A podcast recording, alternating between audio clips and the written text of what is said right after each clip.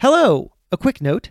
The episode you're about to hear was released when this podcast operated under an old name, which was Pessimist's Archive. The podcast is now called Build for Tomorrow. Okay, enjoy. This is Pessimist's Archive. I'm Jason Feifer. If you were an 18th century Londoner, there may have been few social scandals greater than what occurred around 1750. Now, we don't have the exact date that the madness began, but we do know what the weather was like. It was rainy. So, you know, it was London. The skies were dark, the wind was unfriendly, and puddles collected in the street. Rich people had long been able to avoid all this by hailing a coach, which was basically a covered horse drawn wagon, which was the only available option for getting from here to there while staying dry.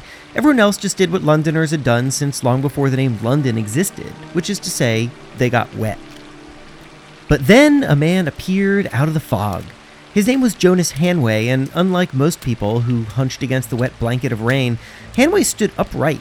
He was dry. And that's because he was carrying with him the most objectionable of objects, a device that would send shockwaves through London society. It was, dare I even say the word, an umbrella.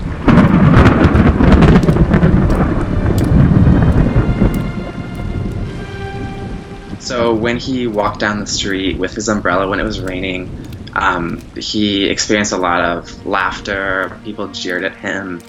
Um, the public just thought it was ridiculous to see this man, this upper class man, strolling around with an umbrella, even though it was raining. This is freelance reporter Michael Waters, and he wrote about Hanway's umbrella incident in Atlas Obscura.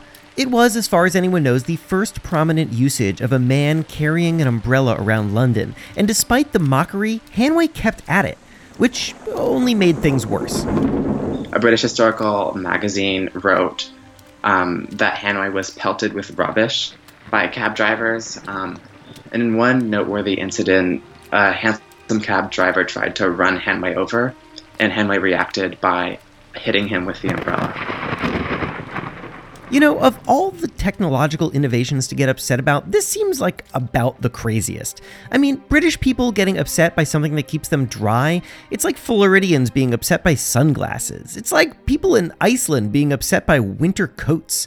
The umbrella would seem to solve the most fundamental challenge of living in England. How possibly could people reject this? And to be clear, this reaction was not just limited to Jonas Hanway. He was part of a roughly 100 year period from 1680 to 1780 when the Brits had a very strong negative feeling about the umbrella. Whenever some brave soul stepped out onto the street and tried not to get wet, they were met with similar resistance. An 1896 publication called Notes and Queries contains a nice collection of these incidents. It calls itself, quote, a medium of intercommunication for literary men, general readers, etc., end quote, which I guess means it was sort of like a stuffy 1800s version of Twitter or something. Anyway, Notes and Queries tells us that a 1770 volume called Draper's Dictionary stated, quote, When men began to use umbrellas, they were hooted and jeered at as Frenchmen.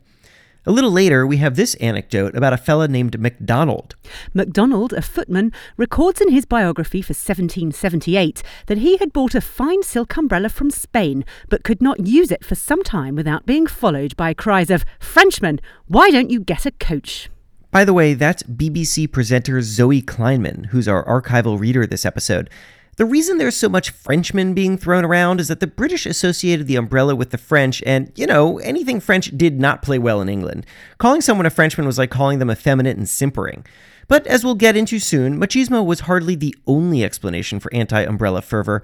For example, here's a nice touch of classism, too. Those who wish not to be confounded with the vulgar prefer to run the risk of getting wet than to be regarded as people who walk on foot, for the umbrella is the sign of having no carriage. Uh, for what it's worth, that was written by a French writer named, and I'm going to butcher this, Louis Antoine Caraccioli. Who, that sounded Italian. Anyway, who died in 1803. I'm sure he wouldn't have been thrilled to have been read in a British accent, but too bad, Louis Antoine. History is cruel. And anyway, you get the idea. The umbrella was not fancy. It was pathetic and boorish and obscene, and it meant you totally can't afford a carriage, you inferior ladylike piece of crap. So, in this episode, we're going to try to understand all that pessimism. How does something so useful get rejected in the place where it's actually most useful. And to do that, let's step away from England for a second. The umbrella is at least 2,000 years old, and its history is also basically the history of the parasol, which is an umbrella that blocks the sun but isn't built to withstand rain. There's no way to know its actual origins, but we know that some version of it had shown up in ancient cultures around the world, including the Chinese, Egyptians, Greeks, Romans, and even the Aztecs. The parasol was, for much of the world, as obvious an idea as building a roof over our heads, though when it made its way into the West, it was very much a woman's accessory that helped them protect their fair complexions. Still, by the 1600s, this device was just nowhere to be found in England. And then something called the Grand Tour began. This was like the 17th century version of our post collegiate European backpacking trips. After they graduated from Oxford or wherever, very wealthy young Englishmen and eventually young rich kids from other European nations would travel around to France and Italy and other cultural meccas. The point was for them to learn about art and culture and philosophy and all the things that European society needed them to be fluent in. But it also happened to expose them to a different kind of realization, which was this the rest of the world isn't nearly as rainy as England is so when they came back, they were like, well, you know, there must be something I can do to save myself from the misery of constant wind and rain. That's Vladimir Jankovic, a senior lecturer at the University of Manchester and a historian of atmospheric sciences. And there was a solution, of course. These Grand Tour kids would have already seen it because it was in use in many other European nations that they'd visited. It was the umbrella! But actually bringing the umbrella back to England, that would be tricky. Because remember what Jankovic just said a second ago? His words exactly were the misery of constant wind and rain. Now, that in itself, saying in, in words that I just put, would be rather unpatriotic because what the Brits believe, most of their history is that rain and their sort of a insular and their archipelago position made them who they were kind of a sturdy, robust, independent, and different people. The Brits had basically spent thousands of years saying, Thank you, sir, may I have another absolute total downpour? And that was, that is a terrible accent. That is exactly why I asked a BBC reporter to help me out on this episode. But that's not the only cultural problem the umbrella would trigger. Jankovic is the author of a book called Confronting the Climate British Airs and the Making of Environmental Medicine, in which he chronicles a long history of people rejecting any effort to change their own personal climates. The rejection of the umbrella is actually a pretty standard part of this history, he says. Whether it was building ventilation or waterproof clothing or systems to stop drafts from blowing through homes, many people often felt like there was just something unnatural about trying to control the air around them. And in 1750, in fact, hospital workers were even upset by efforts to pump in fresh air for patients. One of the nurses working in a hospital objected to having uh, fresh air de- delivered by by the mechanical bellows by saying we prefer the Almighty's air not the artificial air. So the notion of air being artificially produced or artificially introduced in indoors was contrary to how people imagined and what people imagined air was. And how the hell was the umbrella supposed to compete with that? Here's what happened instead. The umbrella became adopted by working class women. This, for some reason, seemed acceptable to British society. I guess it's like if these poor, inconsequential women want to opt out of what makes England great while also rejecting the Almighty's wet air, well, then go for it, ladies. By the early 1700s, dictionaries started describing the device specifically as a thing for women to use. Like, that would be the actual definition. A dictionary from 1720 called The New World of Words defines an umbrella as, quote, commonly used by women to shelter them from the rain. Soon, the umbrella in a woman's hand became just a normal part of London scenery. To get a sense of what that looks like, it's worth hearing a part of a 1716 poem by John Gay called Trivia, or The Art of Walking the Streets of London. The poem is referenced in the Oxford English Dictionary as one of the earliest references to the umbrella in England. And Gay, the poet, describes people coming and going in the rain. Elsewhere in the poem, he clearly notes that he is wearing a cloak to shield him from the rain, lest you think he's holding one of those damn things himself, but the women are doing something different. Good housewives all the winter's rage despise, defended by the riding hood's disguise, or underneath umbrella's oily shed, safe through the wet on clinking pattens tread. Let Persian dames the umbrella's ribs display, to guard their beauties from the sunny ray, or sweating slaves support the shady load when eastern monarchs show their state abroad. Britain in winter only knows its aid to guard from chilly showers the walking maid. I'll admit, the first time I read that, I didn't totally understand what was going on. I'm just not really good at processing poetry. So I talked to Irene Fizer, an associate professor of English at Hofstra University, who specializes in 18th century British literature and cultural studies. She says that Gay is first pointing out that in Eastern culture, the umbrella is often used very ceremonially he, Gay, sets that up as a contrast, right? In the East, it's monarchs who have umbrellas carried over their heads. But now in London, in our modern London, it's, uh, it's our women, our housewives and our maids, our servants, our servant maids, and they are finding that the umbrella is an, is, you know, an extraordinarily useful thing to have about their person because they can do their errands and they can walk the streets safely protected under the umbrella's quote unquote oily shed. And what would it take for a man to acceptably hold an umbrella? In 1719, only three years after that poem, we get a little answer to that question. It's Robinson Crusoe, a novel about a British man who gets shipwrecked on a Caribbean island.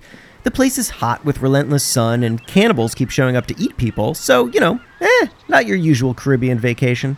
And Crusoe, who's dressed in a goatskin getup, is carrying around an umbrella that's also covered in goatskin, which he repeatedly describes as ugly. But, you know, it's also useful. He calls it, quote, the most necessary thing I had about me, next to my gun. I think that the umbrella caps this whole costume that Crusoe creates for himself because I think, you know, and it, it's really, I think, borne out in the text, that he feels incredible anxiety about that extreme state of isolation. And under the umbrella, he's in a self made world. Fizer digs into the symbolism of this in an essay called The Fur Parasol Masculine Dress, Prosthetic Skins, and the Making of the English Umbrella, which is also where I found some of the great quotes in this episode. And she says that the author of Robinson Crusoe might have even made the umbrella so gross and uh, skin covered as a way to play to the audiences of the time. This literally is what it would take for a man to acceptably hold an umbrella. It's like when you are shipwrecked on a cannibal island, yeah, Go ahead and have the umbrella. You earned it, man. But back in England, if you're a man so much as touching an umbrella, you might as well relinquish your manhood as well.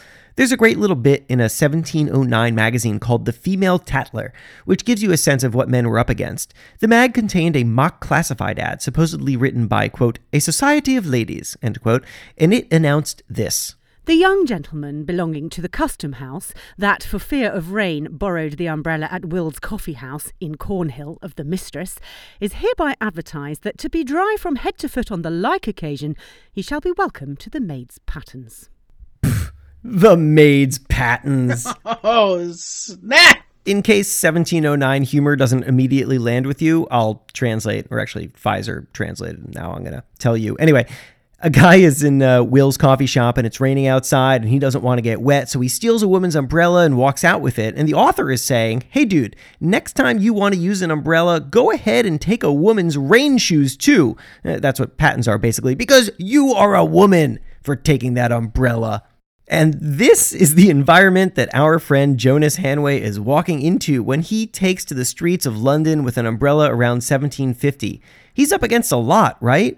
The British sense of self worth and a men's sense of manliness and a culture's sense of what's natural and unnatural. And let's not forget an industry of horse drawn carriages that definitely don't want people walking around and staying dry for free. So, who would take all this on? Who was this brave man and why did he champion the umbrella?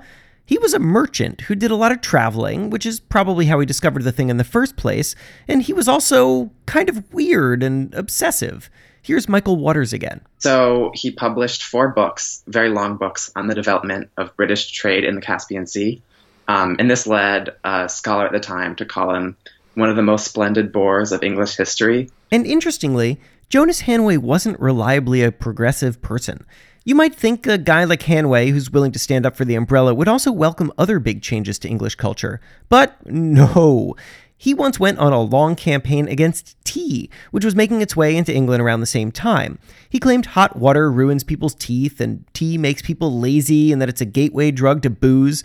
His writing on this is like amazing. I- am kind of tempted to just derail this episode and make it about weird objections to tea, but uh, all right, I'll just give you one.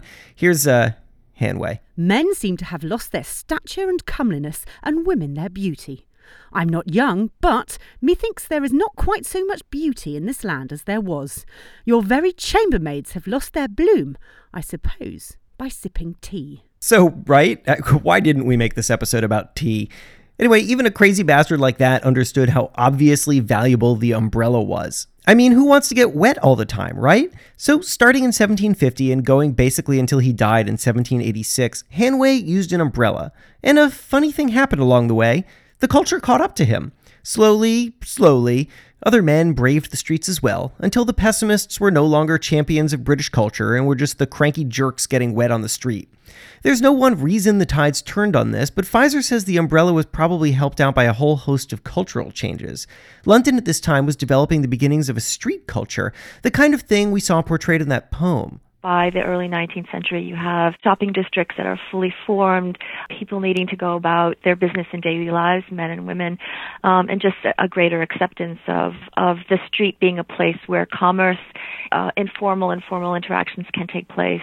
That brought with it a desire to actually stroll and enjoy the day despite the weather. Men would have wanted to partake in that too. But here's a question I've started to wonder. For as absurd as all this seems today, have we actually fully left the umbrella stigmatism behind? You could argue no. Do you remember back in 2013 when President Obama was giving an outdoor news conference with the Turkish Prime Minister and it started to rain? Uh, I am going to go ahead and ask folks, why don't, you, why don't we get a couple of uh, Marines? They're going to look good next to us, just because I, uh, I want to. I've got to change his suits, but I don't know about uh, our prime uh, our prime minister. Obama was making what he probably thought was a simple request. He was asking two nearby Marines to come over and hold umbrellas over his and the Prime Minister's heads, which they did. But then conservative critics freaked out because, by the current U.S. Marine uniform standards, men are not allowed to carry or use umbrellas while in uniform, although women can. And you have to wonder is this a policy from modern times or 1700s England? Also, think about all the times that poison or spear tipped umbrellas have been used to kill people in movies. Is that basically our modern version of Robinson Crusoe's goat skinned umbrella? Like, we still need to make this thing as rugged as possible? The umbrella is not perfect. That much is clear. I mean, it's kind of clumsy to hold and it's total crap against the wind. It feels today like the kind of thing that we should have a better version of. But there's much to say about the beauty of its simplicity. That sometimes, like the three blade razor or the first version of Microsoft Word, there isn't much further need for innovation. Thousands of years ago, someone or multiple people around the world all thought to hold something above their head to knock off the rain, and the elegance of that idea is hard to improve upon. After that, it's just up to us whether we can humble ourselves enough to accept it. And funny enough, in England, a lot of people don't. Uh, they still prefer to walk in the rain without an umbrella. You're not going to get comfortable in this place ever with or without umbrella. So why not accept? So if you come to Manchester, for example, where, where I live, and you see rain virtually every day during the year, you don't really see many umbrellas on the street, right? Even now? Yeah, partly because it seems rather pointless to carry something that you would probably need all the time. So it, it, it, feels like you know you have to get used to it, and so people go in the rain, people get drenched. Essentially, the way to sort of a face the reality is to ignore it. The way to face the reality is to ignore it. Those words can mean so many things depending on the context. You know, if you apply them to fake news or climate change or any big structural problem, you're doing a kind of head in the sand move, ducking the truth for fear of what it would mean to actually look at reality head on. Because those things do need to be met head on. But most technological questions aren't that big, you know, they're just personal decisions. Jankovic is saying that when you live under constant rain the way that he does, the umbrella doesn't do the job it's actually designed to do, which is to say that the umbrella isn't really about rain. It's about comfort. And in a place where it's always raining, where committing to using an umbrella means carrying the damn thing around everywhere you go all the time, maybe it's more comfortable to just get wet. You can't fault the guy for that. And this is an important distinction in tech pessimism. It's okay to say, you know, this isn't for me. That's not a problem.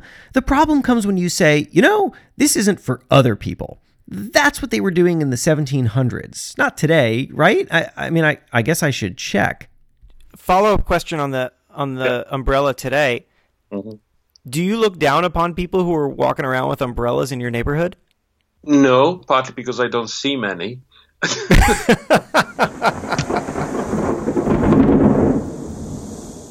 And that's our episode.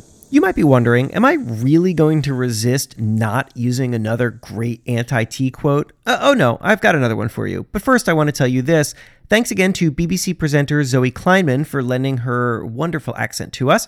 You can follow her on Twitter at, at ZSK, that's at Zebra Skeleton Kilo. And again, thanks to Michael Waters, whose Atlas Obscura story inspired this episode, and to Irene Fizer and Vladimir Jankovic. We'll have links to all of their work at our show page, which you can find online at pessimists.co. And while you're online, don't forget to follow us on Twitter at, at pessimistsarc, P E S S I M I S T S A R C. Leave us a non pessimistic review on iTunes, which really does help us reach other people. And if you have a comment, drop us a line. We're at pessimistsarchive at gmail.com. Pessimists Archive was created by Louis Anslow. Louis and Jennifer Ritter were our producers this episode, and we were edited by Chris Cornelis. And now, the moment you've been waiting for another great Jonas Hanway anti tea quote. How many sweet creatures of your sex languish with a weak digestion, low spirits, lassitudes, melancholy, and twenty disorders, which, in spite of the faculty, have yet no names except the general one of nervous complaints? Let them change their diet, and among other articles, leave off drinking tea. It is more than probable the greatest part of them will be restored to health. I love the specificity of that, by the way. 20 disorders for drinking tea, not 19, not 21. You drink tea, you got 20 disorders. Anyway, our next episode will be about the bicycle, not tea. Eh, I guess we'll see about that. I'm Jason Feifer, and we will see you in the near future.